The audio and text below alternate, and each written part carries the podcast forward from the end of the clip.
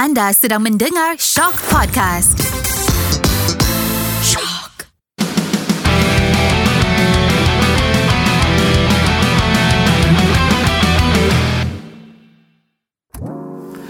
Anda sedang mendengar Celebrity Podcast Raja. Jadi Raja itu terbentuk di tahun 2001, 17 Maret 2001. Jadi kita bentuk Raja dengan background memang dari kita suka bermusik, kita mau ada karya yang bisa menjadi karir kita. Jadi memang kita sudah niat untuk eksis di dunia musik, makanya kita coba bentuk grup band namanya Raja di tahun 2001 17 Maret. Jadi nama Raja sendiri terpilih itu dari 13 nama saat itu. Masih banyak dari option nama banyak Raja nomor 13 last name. Tapi eh, itu yang menjadi pilihan dan itu sempat menjadi argumentasi tinggi antar kita personil. Jadi ada yang suka, ada yang tidak suka, ada yang macam jadi satu pertimbangan. Karena alasannya Raja itu terlalu besar. Nama raja itu kan besar. Raja itu macam pemimpin, tinggi posisinya. Nah, ada pikiran lain yang menyebutkan bahwa kamu terlalu berat bebannya kalau nama besar. Tapi buat saya pribadi, saya bersikeras saya mau raja karena itu menjadi sebuah doa dan harapan kami bersama. Dan alhamdulillah itu dikabulkan oleh Tuhan. Kita berada di posisi puncak. Raja sempat mendapatkan beberapa platinum karena nama raja itu sendiri yang menjadi pilihan kita dengan latar belakang harapan, doa dan cita-cita. Di sisi lain nama raja juga simple, satu sebutan raja, udah. Jadi itu yang membuat kami memilih nama band itu Raja. Ada macam ke daerah tuh Dayak, ya macam-macam ekstrim lah. Zaman itu terlalu ngeri didengarnya. Sementara Raja lebih komersial. Saya ketemu dengan Seno lagi di pinggir jalan di bawah jembatan, lagi ketiban. Tolong, Pak. Tolong. Jadi Seno drama Raja tuh datang ke rumah Mas Moldi ketok pintu, assalamualaikum. Saya mau jadi drama Raja gitu. tak lah, tak, tak, tak. Jadi kita memang backgroundnya masing-masing as player di Seno di cafe, session player cafe ya, cafe to cafe in Indonesia Jakarta. Jadi dari situ kita coba ngobrol, kita diskusi, kita kita buat karya. Memang itu tadi balik lagi yang di depan saya bilang kita buat karya sendiri eh, daripada kita selalu bawa lagu orang. Iya. Itu oke lah ya kita nyanyiin lagu orang oke tapi akan lebih oke kita punya karya sendiri. Jadi Raja Show itu audiens duduk.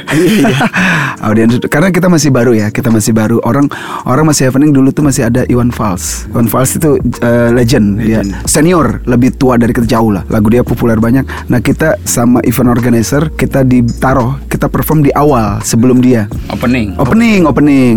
Itu nervous gila karena lihat kita naik on the stage orang semua duduk. Saya udah udah bingung sih. Dan tapi tapi alhasil kita eh, kita coba untuk profesional. Kita tidak peduli eh, audiens duduk, audiens apa pun apa karena kita sudah di present kita tampil, kita mencoba untuk perfect dan setelah itu masih ada lagi kejadian lucunya. Jadi kita dibawain nasi kotak. nasi kotak dan thank you. Oh my god. Dibayar pakai nasi kotak. Habis Ya. itu Raja lagi manggung. Orang nggak nonton Raja tapi orang makan. Orang makan Iya. ya. ya itu cerita-cerita ini itu awal-awal. Tapi cita-cita cita-cita Raja nanti orang nonton sambil makan, bukan makan sambil nonton. Ya, dibalik ya. Agak agak banyak rumit. eh, Ditolak sama label. ditolak sama label juga. Karena eh, Seno juga Seno juga susah saat itu untuk diajak masuk Raja karena dia sudah settle di cafe to cafe. Nggak jadi jadwal jadwalnya Seno saat itu memang lagi padat karena dia seminggu itu full time on cafe. Tapi kita coba untuk rayu dia kita coba kasih pandangan untuk jangka panjang. Pokoknya saat-saat struggle tuh pada saat kita apa mengajukan eh, demo dulu bahasanya demo ya ke Ah, beberapa lagu Record aja. company, sampel, record company, ha, ha. hampir semua label semua di record Indonesia company ya, record company itu menolak ya San? Iya, kita datang. itu sedih banget tuh kita dibalik dibalik cobaan yang begitu dahsyat dari Tuhan tapi mungkin Tuhan tidak menutup mata dan telinganya melihat kita mampu melewati cobaan itu Tuhan kasih kita surprise jadi nggak nyampe satu tahun kita kasih itu ke record company semua nolak semua tolak sampel lagu kita akhirnya eh, ada one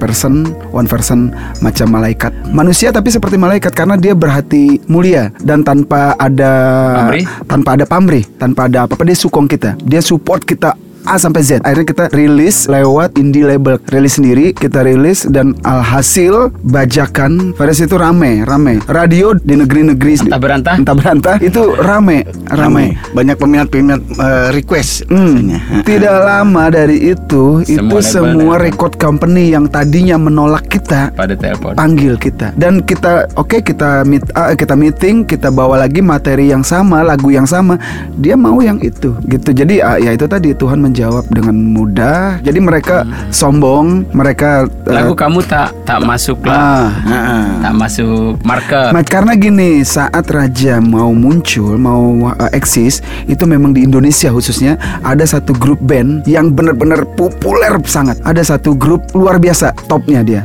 dan itu semua semua band semua band mau soloist grup band nggak ada yang bisa tembus pasar market. Karena skala sama ini satu grup ini. Nah hanya Raja yang mampu untuk bersaing. Karena beda genre beda genre musik. Kita selalu selalu di mana dia ini terus. Iya competition terus. Kalau dari saya pribadi saya selalu bilang sama teman-teman ataupun adik-adik junior kalau mau berkiprah ataupun mau sukses eksis di entertain bukan hanya di musik di entertain global entertain yang pertama harus kamu kuat adalah mental. Itu dulu. Selain skill skill mah udah basic.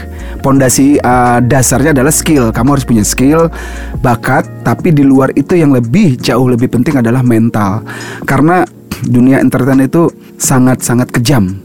Kalau mental kamu lemah kamu langsung drop kamu tenggelam Seno Ya selain mental juga attitude Ya. Attitude itu Perilaku. sangat eh, Perilaku sangat berpengaruh juga Di dunia entertain Begitu Jadi benar kata Seno selain skill di musik itu ada attitude. Satu lagi yang paling penting adalah karya. Jadi yang menentukan band itu terus eksis atau tidak karyanya. Selama karyanya masih ada, masih diminati, berarti band itu masih ada.